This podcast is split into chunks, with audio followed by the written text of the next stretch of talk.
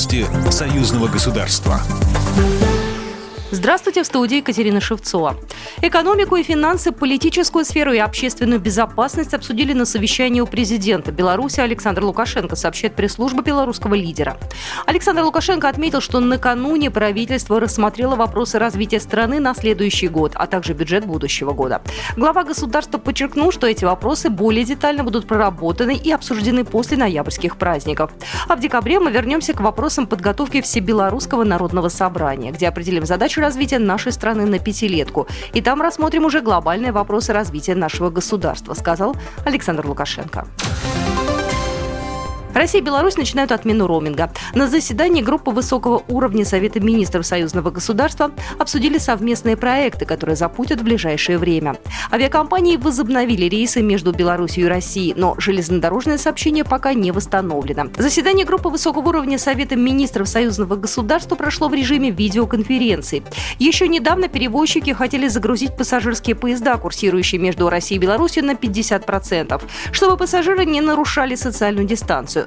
Но в сложившейся ситуации роста числа зараженных коронавирусов в обеих странах это может быть слишком рискованно.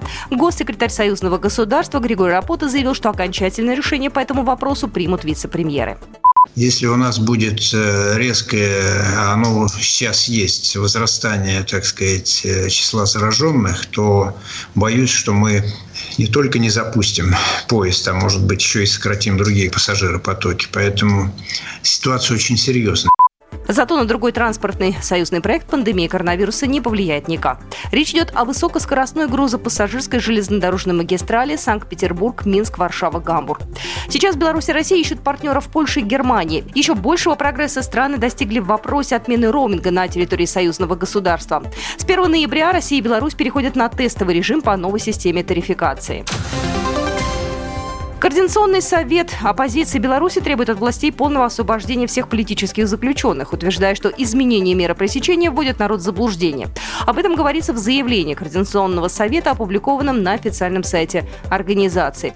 В Координационном совете полагают, что освобождение – это полное и безоговорочное прекращение заведомо незаконно возбужденных уголовных дел и уголовного преследования всех политических заключенных.